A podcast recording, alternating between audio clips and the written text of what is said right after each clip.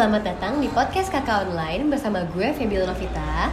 Dan gue Amel Abidin. Ola. Kita sudah uh, Ola, Ola, lupa. Ola. Ya, iya. Ola nggak boleh lupa. Iya. Ola, Febi Ola. Kita udah masuk ke episode 5 nih Mel. Yeay. Yeay. Tepuk tangan juga seakan-akan nih episode ke-50 gitu ya. Yeay, kita anniversary episode kelima. Woohoo. Oke, nggak terasa ya, udah bulan Oktober.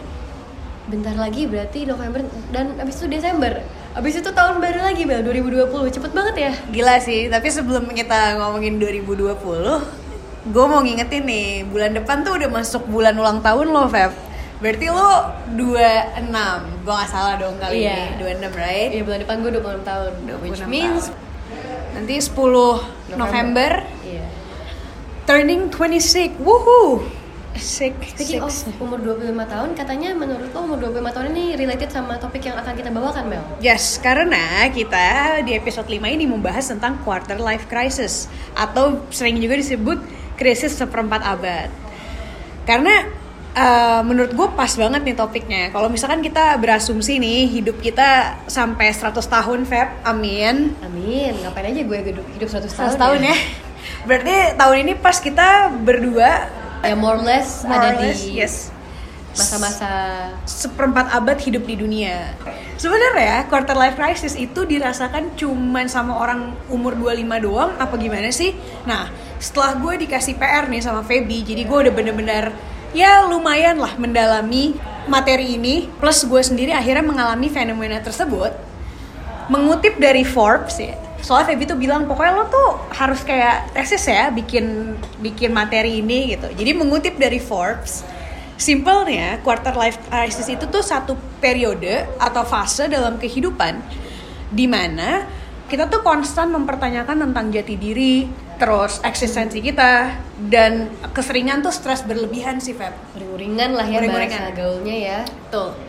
Tapi Mel untuk menjawab pertanyaan lo tadi juga tentang sebenarnya umur berapa aja sih orang-orang mulai merasakan quarter life crisis? Apakah cuma umur 25 tahun aja?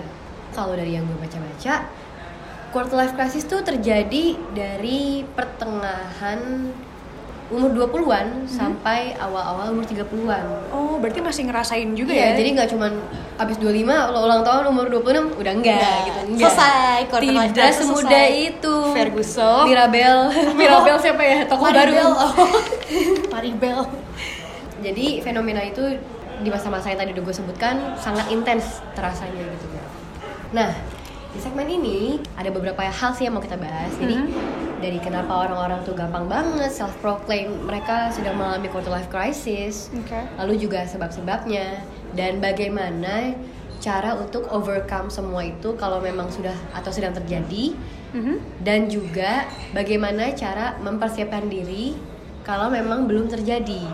Gue sama Feby sempat ngumpulin eh, jawaban, bukan jawaban sih, lebih ke pendapat dan perspektif orang-orang yang seumuran kita sampai ya tadi dibilang sekitar early 30s lah. Iya.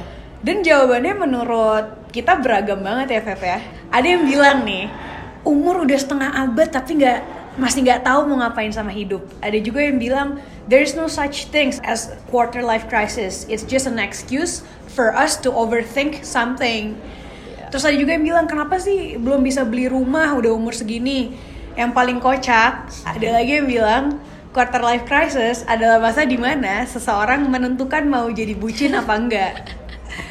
gue gak tahu sih itu korelasinya itu gimana jadi di dua, umur 25 gue gue mau jadi bucin gak nih gitu ya Bagaimana saudara-saudara? Iya. Coba silakan dijawab ke Instagram kakak online ya. Kalian bisa DM. Apakah benar itu adalah masa-masa menentukan bucin atau tidak? betul Kalau Amel sendiri sedang bucin nggak sekarang? Eh, nggak ada yang dibucinin kebetulan ya Oh gitu, Ah. curhat terselubung lagi Iya. nih. Nanti Padahal gue harus menentukan nih umur 25 nih gue mau jadi bucin apa enggak Mau tapi nggak, Mel? calonnya belum ada gitu loh jadi gue nggak bisa nentuin Kecian ya udah next kita buka sesi ini kali ya cari jodoh kalian next episode ke-6 kali ya oh harus sih harus sih cari jodoh wait oke. Apalagi yang cukup mengkhawatirkan tuh Feb? Oh ada nih. Waking up is no better than the walking dead zombies. Aduh gue benci zombie Wow. by the way. Kenapa sih gue harus kebagian part ini? Oh, oh. eh, maksudnya dia tuh zombies adalah ya no meaning, always hungry. always hungry but no meaning at all. Kayak lo menjalani hidup tapi lo nggak tahu lo mau ngapain gitu Ya, cuma tahu makan, tidur, Iya. atau kerja, makan, Iya. tidur, kerja, Itu atau gue mungkin banget. main malah kalau nggak ada kerjaan. gue banget sebelum ketemu lo Oh. oh Oke, dari kutipan-kutipan di atas ada nih yang paling menarik perhatian gue, Mel. gimana tuh Jadi definisi quarter life crisis menurut dia adalah pertanyaan-pertanyaan di pikiran kita seperti am I achieving enough secara karir atau social standard lainnya? Dan ketika pemikiran lo selalu memuncak dan akhirnya membludak gitu ya meledak dan itu akan jadi hal yang biasa starting for, from this age gitu. Oke, jadi lo ngerasa setelah si quarter life crisis ini nih terjadi di diri lo tuh itu hal yang lumrah untuk merasa apa ya overwhelmed dan gusar. Iya. dan kayak selalu ngerasa lo tuh otaknya tuh penuh sama banyak pertanyaan-pertanyaan yang lo sendiri nggak bisa jawab. Gitu kali ya Feb ya? Sendiri tadi lo ngomong sendiri apa? Cendili ya gue itu candil. Cendili. Cendili Hidup aku cendili gue pikir tadi sekilas apa karena gue lagi flu sampai Kok kuping gue agak pengen gitu, gitu ya. ya? ternyata cendili Cendili, aduh kepleset.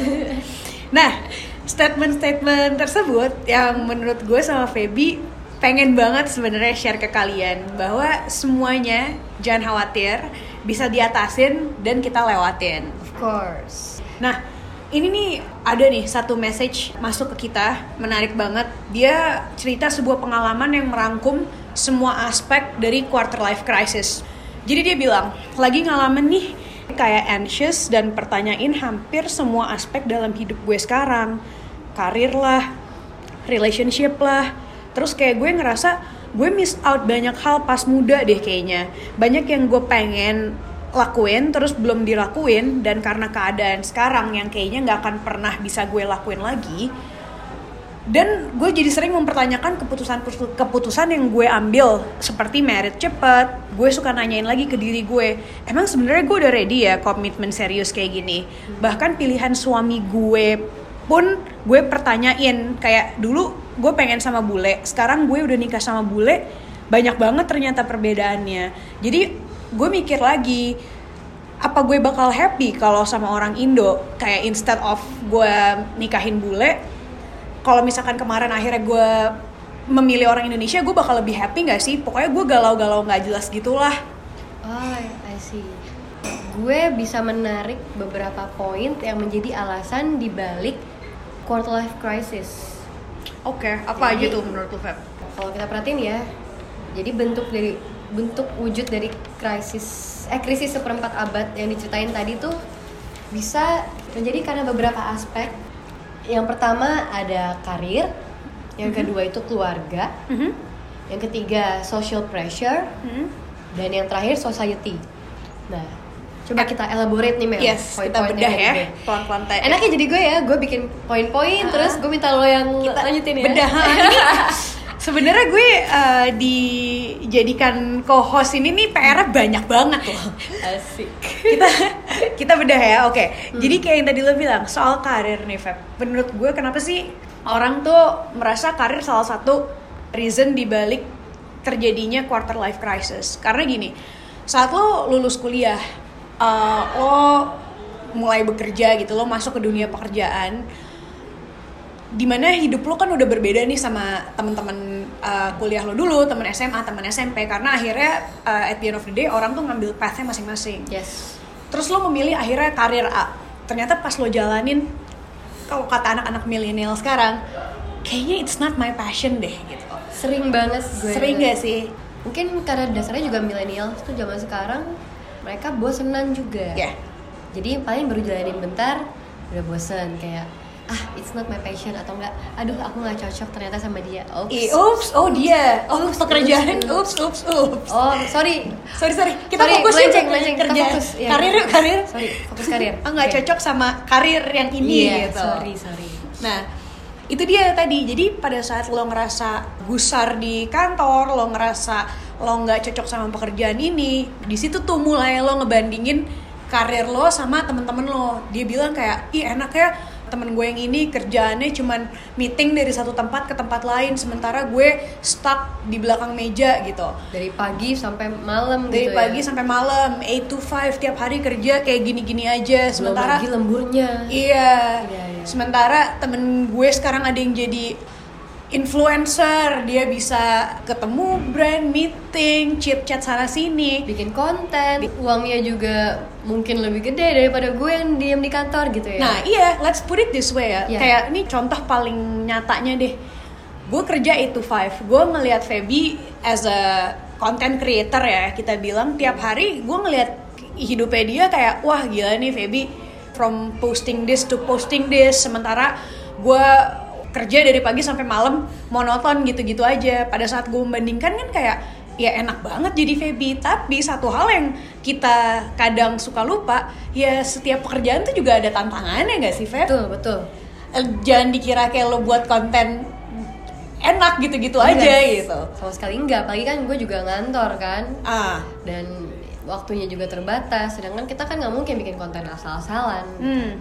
Oke oke. Jadi semua tuh sebenarnya apa ya? Jangan dilihat sebagai perbandingan sih, karena semua tuh udah ada porsinya masing-masing dan apa yang kita jalanin sekarang ya kalau memang kita kurang suka sama apa yang kita lakuin the best thing is not to compare your career with others tapi ya coba explore lagi aja betul. gitu.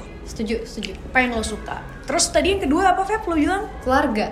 Keluarga. Ini yang paling kita Iya. temukan di saat lebaran. Betul. Ini Dan muncul lagi di dialog dari episode ketiga gitu kan. Kalau lagi Iya. kumpul keluarga ditanyanya kapan mama uh, bisa dapet cucu? cucu capi. Cucu ambil capi. di kulkas aja mama. Atau mana apa- calonnya? Ah. atau kapan mau nikah? Itu sering banget serba sih. salah. Kalau masih jomblo ditanya mana calonnya? Kalau udah ada pacarnya ditanya kapan nikah? Ya nggak sih? Tapi gue udah tahu jawaban yang manjur kalau kita ditanya lagi kapan nikah pada saat hari-hari besar. Apa? jawab aja hari sabtu. Kalau nggak sabtu minggu. Iya. Kalau nggak sabtu minggu bener. Kalau weekdays orang pada kerja nggak bisa datang. Oh iya iya so smart. Baik. Nah itu sih ke keluarga ya paling menurut gue salah satu aspek yang paling mempengaruhi tekanan yang mengakibatkan kita merasakan quarter life crisis. Karena kan keluarga yang kita day to day ketemu dan banyak uh, discuss tentang future kita. Jadi mereka sering banget tuh yang kayak eh ini anaknya teman mama yang ini udah Iya. nikah loh. Dan sebenarnya nggak cuman soal berkeluarga aja sih tapi juga lebih ke karir. Karena nggak semua orang hidup di dalam keluarga yang membebaskan mereka untuk menjadi apa apa pun yang mereka mau Setuju banget. ada yang memang kayak oh papa mamanya nih dokter. Anaknya juga harus jadi dokter. Sedangkan ternyata passion dia yang sangat apa ya ber- berbanding terbalik gitu atau atau mungkin jauh sekali dari ilmu kedokteran. Jadi itu juga mungkin yang jadi menimbulkan adanya quarter life crisis. Setuju banget sih, Ek- Feb. secara tidak langsung gue bisa bilang itu soal ekspektasi dari keluarga gitu loh. Setuju setuju banget. Terus yang ketiga tadi social pressure ya Feb ya? Nah ini. Ini yang sedang banyak gue rasain Mel. Gimana tuh kalian tutup mata kalian. Bayangkan ketika kalian scroll ESQ. Instagram Oh, kalian. ESQ. ya bayangkan ketika kalian scroll Instagram kalian ada foto teman kalian. Sedang Dia sedang pakai cincin tunangan. Bayangkan ketika kalian scroll lagi ke bawah ada teman kalian sedang mengasihi. Iya, scroll lagi ke bawah. Ada yang habis foto akad nikahnya. Bayangkan teman-teman, bagaimana kalau itu terjadi dengan diri kalian sendiri? Di dalam dunia nyata. aku bahagia kak. Itu itu social pressure. itu bener banget sih tadi yang lo sebutin. Itu literally gue kalau buka Instagram sekarang ya isi feed gue lamaran Nikahan, nikah lahiran, lahiran atau lagi ngasuh menyusui. Iya, itu benar banget. Karena memang di usia-usia kita nih cewek-cewek ya, terutama umur 25 tuh ya memang udah masa-masanya cewek-cewek udah consider untuk berkeluarga, udah nikah. Karena semaju-majunya bangsa kita sekarang Ya. masih aja gitu ada doktrin kayak ya nikah nggak boleh ketuaan. Ya. 25 tuh udah pas kalau udah 27 28 agak telat. Tapi masih mending sih dibandingkan dulu kan. Kayaknya orang masih usia belasan udah harus Menikah. ya. gimana ya ma- tapi masih ada aja gitu loh tersisa. Stigma itu tuh masih Iya, ada stigma yang itu kayak masih ada.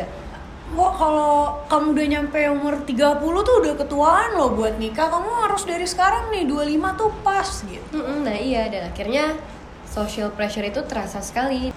Yang terakhir tentang society Gue ngerasa kalau uh, society itu in a more depth way uh, dibanding social pressure. Kalau social pressure kan lebih umum ya kayak in general kita buka Instagram teman-teman kita yang temen jauh gitu.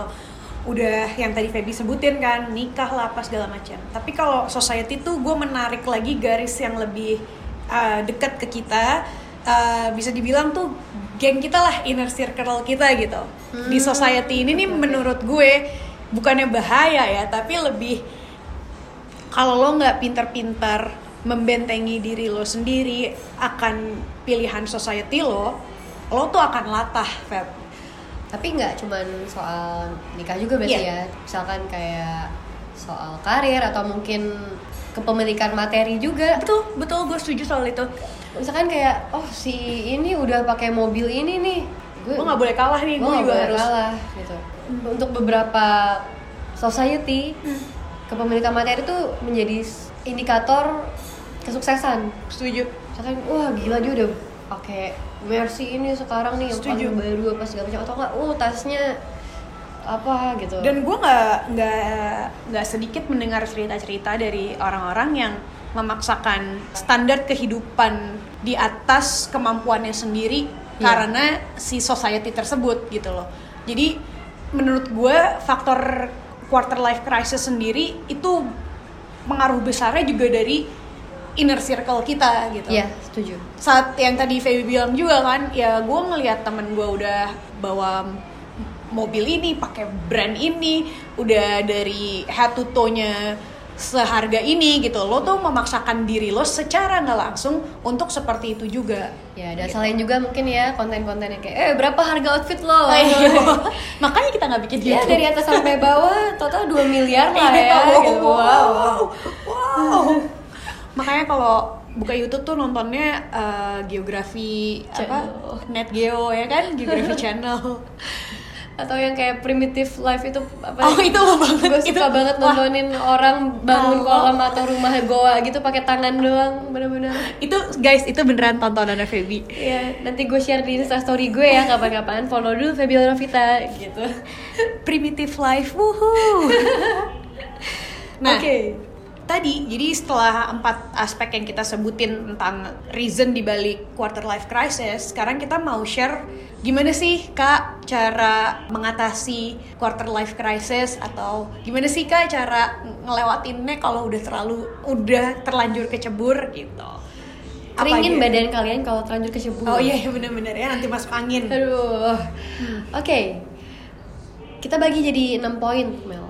oke Yang pertama Oh, tuh banyak ya Iya banyak karena namanya juga krisis ya. Iya, iya. Banyak penanganannya. oke oke Yang pertama, find out something you really love to do and do it passionately so you don't have time to overthink about the quarter Wow. life crisis. Dan itu Oke. yang memang gue lakukan.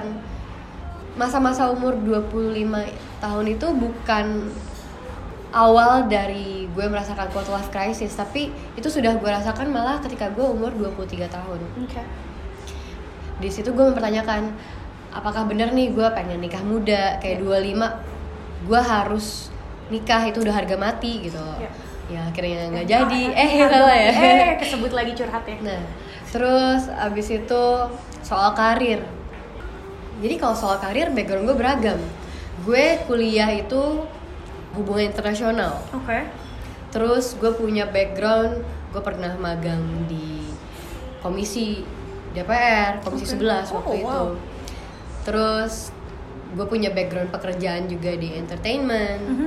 dan pekerjaan gue dari beberapa tahun yang lalu sebagai social media influencer, content creator juga gitu loh. masih sampai sekarang Masih sampai Iya. sekarang jadinya. iya ya Maksudnya dengan hal yang beragam seperti itu, gue juga jadi nggak fokus. Gue jadi bingung gitu mengarahkan karir gue. Kayak, ini gue mau jadi apa sih sebenarnya gitu loh. Iya ya Hampir ketawain sama orang tuh Mel gue. hahaha thank you. Back soundnya.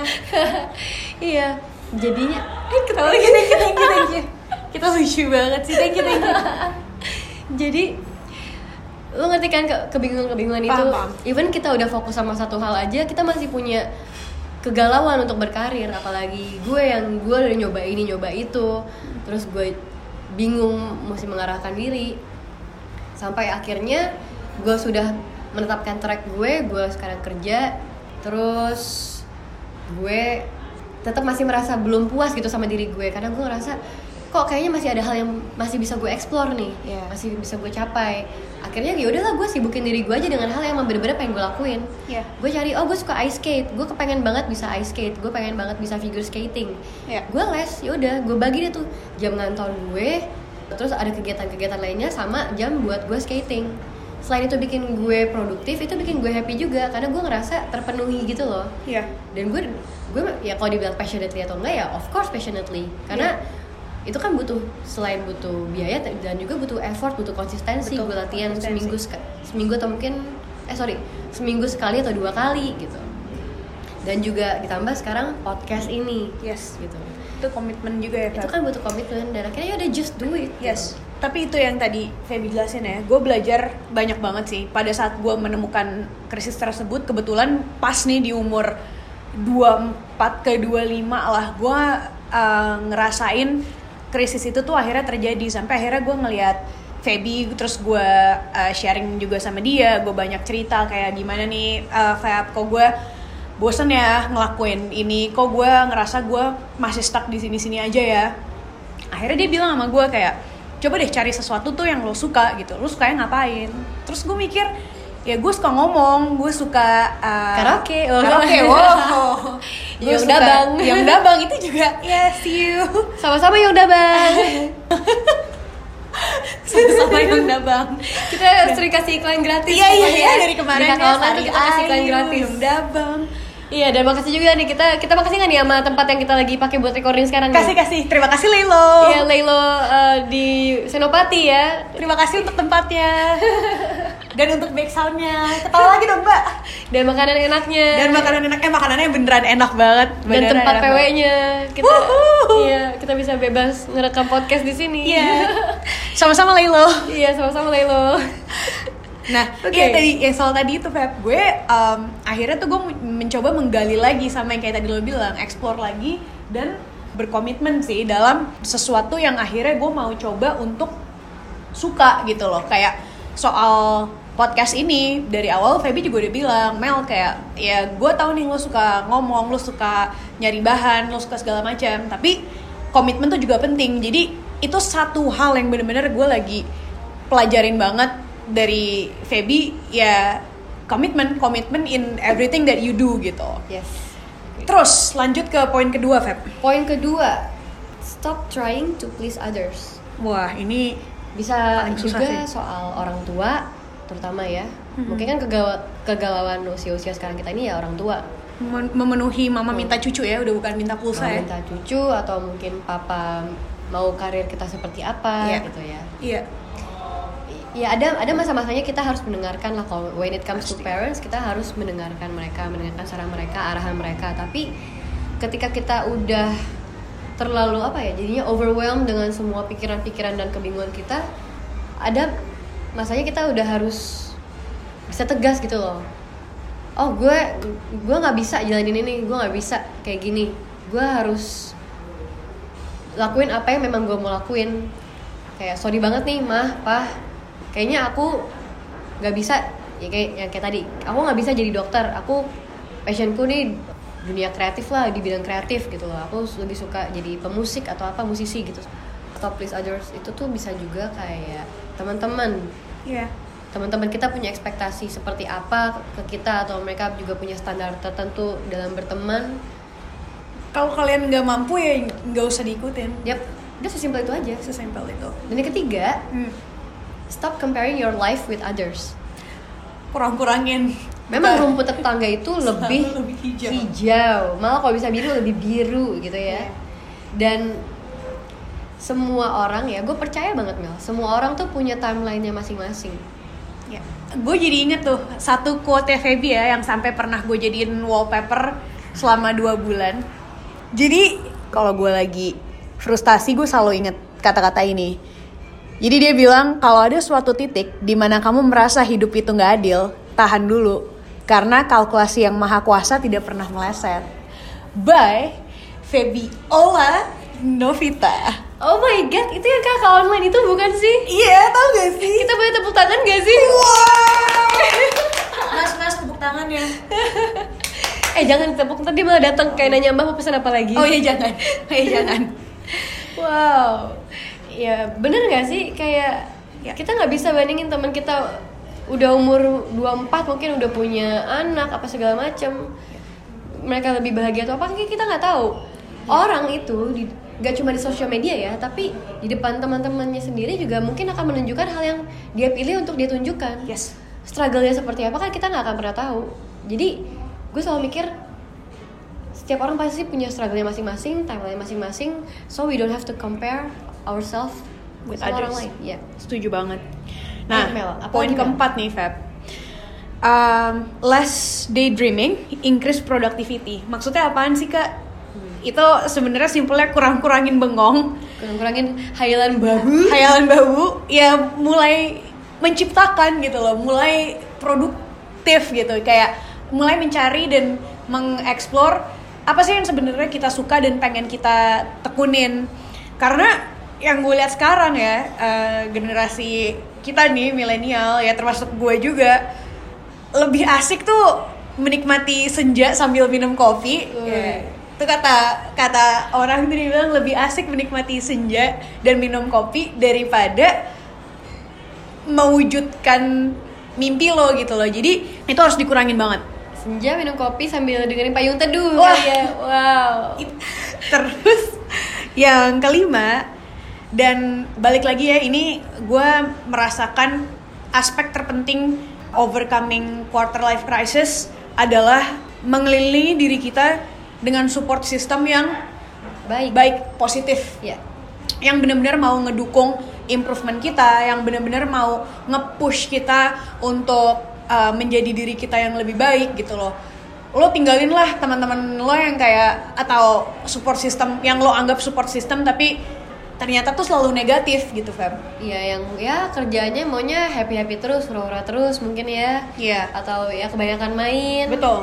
jadinya monoton juga hidup lo juga dan lo nya sendiri juga nggak ngerasa berkembang gitu Ya. loh Lo juga nongkrong tuh udah nggak ada tujuan lagi, tujuan lain selain ya yang tadi happy happy, pulang ke rumah nggak dapat apa-apa, capeknya doang capeknya doang, Iya. buang-buang waktunya doang. Kayak gitu penting lah sekali sekali seminggu dua kali. Tapi eh, coba lebih eh, apa ya, eager lagi, lebih awas lagi Yes. eh, memilih support system. setuju yang terakhir Mel Terakhir nih, setelah kita telaah lagi tentang eh, krisis perempat abad, sebenarnya jika kita bisa punya mindset bahwa quarter life crisis itu adalah sebuah fase normal yang pasti ditemukan oleh setiap individu. Dan yang tadi juga Feby udah bilang di awal bahwa mungkin kita tuh nemuin quarter life crisis ini tuh nggak di umur yang sama gitu loh. Bisa aja 28 lo baru ngerasa quarter life crisis atau lo emang bener di 25 lo ngerasain tapi itu akan there will be one point in your life yang lo tuh ngerasa crisis dan mempertanyakan eksistensi diri lo. Lo tanya dia sama orang dari A sampai Z menurut gue pasti mereka pernah punya pertanyaan-pertanyaan kayak gitu. Tapi gimana kita menyikapinya? Kalau kita bisa nganggap itu oke itu normal kita akan overcome ini kita akan Lewatin uh, ini. lewatin ini ya bisa Feb sebenarnya. Jadi intinya kita selalu ingat aja ya ketika kita udah mulai mengalami quarter life crisis itu adalah hal yang lumrah. Lumrah. Untuk dialami seorang manusia dalam hidupnya.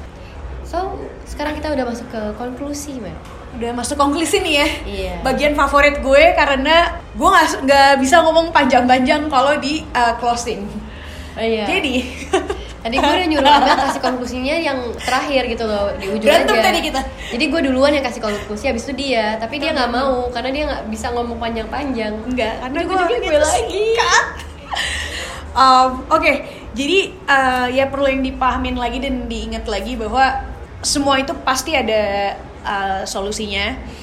Dan uh, mengutip salah satu uh, sahabat gue juga namanya eh, Sela dia bilang sama gue waktu gue tanya tentang krisis perempat abad ini filosofin aja quarter life crisis tuh sebagai cangcimen lo tau cangcimen gak sih kan kacang ci eh kacang ciki apa? Kacang kuaci permen. Kacang kuaci permen itu yang kalau lo nonton nonton bola atau di stasiun atau kalau lagi di lampu merah. Lampu merah itu kan pasti tuh ada yang jualan. Lo tuh pasti akan nemuin gitu yang tadi kita juga bahas. Lo pasti akan nemuin quarter life crisis itu. Sama halnya lo menemukan cangcimen di mana-mana. Cuman tinggal pilihannya lo mau beli mau lo lewatin atau apa gitu. Kalau misalkan your choice is to membelinya dan melewatinya then do it gitu. Kayak yang tadi poin-poin udah dibahas ya kita explore diri kita kita stop uh, comparing ourselves to other people. Tapi kalau lo mau nyuekin gitu aja mau lo nggak nganggep pernah ada di hidup lo krisis perempat abad ya boleh juga gitu. Gue juga pernah sih cerita. Ini bu- buat menyambung konklusi lu dulu ya Hmm, sebelum boleh, konklusi gue yang panjang juga Boleh, gitu boleh, ya. boleh. gue juga pernah curhat sama uh, seseorang yang gue hormati lah dia sudah 50 something usianya Mm-mm. uh, someone who I look up into Mhm. waktu itu gue juga sempat curhat ke dia kayak uh, sepertinya saya ini lagi mengalami quarter life crisis Hmm. Bilang. katanya no there's no such things as quart- as quarter life crisis katanya enggak gitu katanya kamu bingung wajar tapi jangan sugestiin diri kamu merasakan quarter life crisis itu Hmm. bikin kamu uring-uringan apa segala macam. Udah enggak. Kamu tuh bisa gitu loh. Kamu punya potensi apa segala macam kamu kamu maksimalin. Itu nasihat dia. Jadi Oke, bukan berarti sih. dia Betul. tidak setuju dengan uh, konsep quarter life crisis tapi mungkin pilihan beliau Iya. adalah untuk mengignore si Ya. cangcimen, yang disebut sama yang Sela itu. Gitu. Betul betul betul.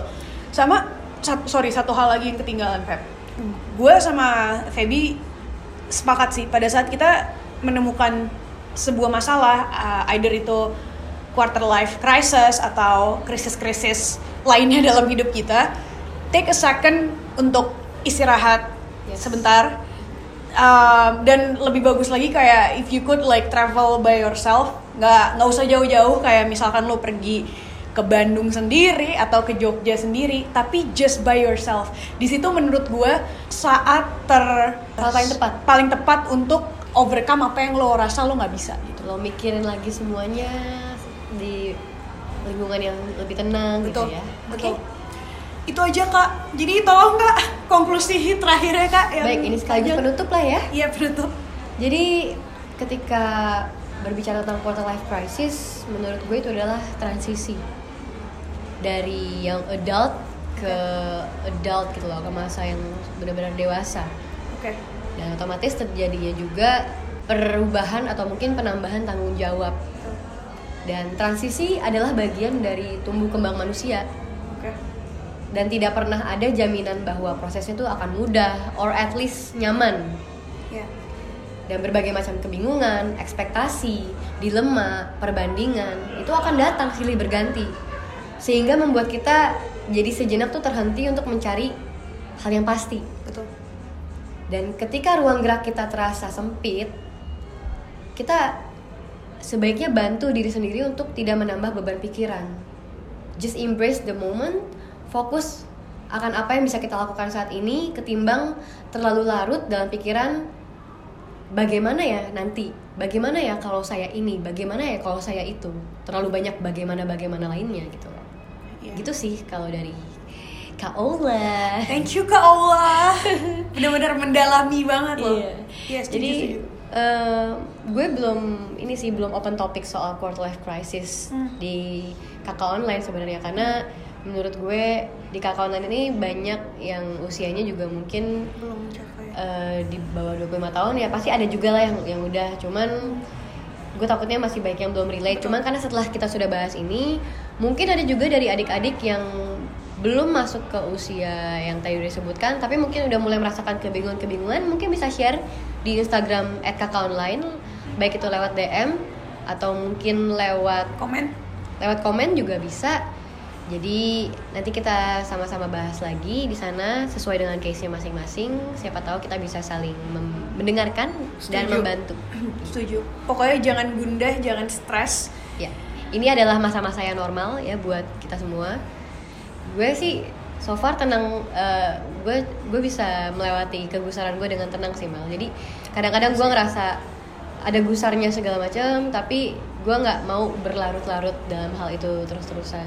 Dan Iya. gue berharap teman-teman juga yang sedang ada di perahu yang sama, Ci, Aduh. tidak memilih untuk loncat dan tenggelam, Tapi lebih baik berlayar. mendayung mendayung bersama-sama karena Betul. Capek kasihan saya mendayung sendiri nih. Ini lihat deh tangan gue lagi. Setuju. Oh, lo ngedayung. Kayak Dia ngedayung beneran loh, guys. Karena kan orang-orang bisa lihat. Iya. Kita harus Oke. bikin live stream kali ya.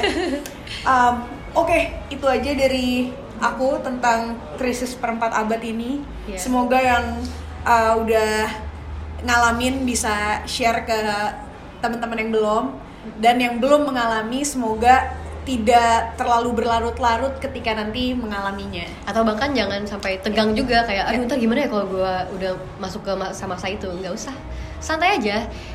Well, gue mengucapkan terima kasih buat Amel atas inisiatifnya Ah, untuk lulus loh ini materinya. untuk bikin materi ini Lulus sensor. sangat menarik quarter life crisis karena mungkin banyak juga yang belum aware soal ini Yep. gitu.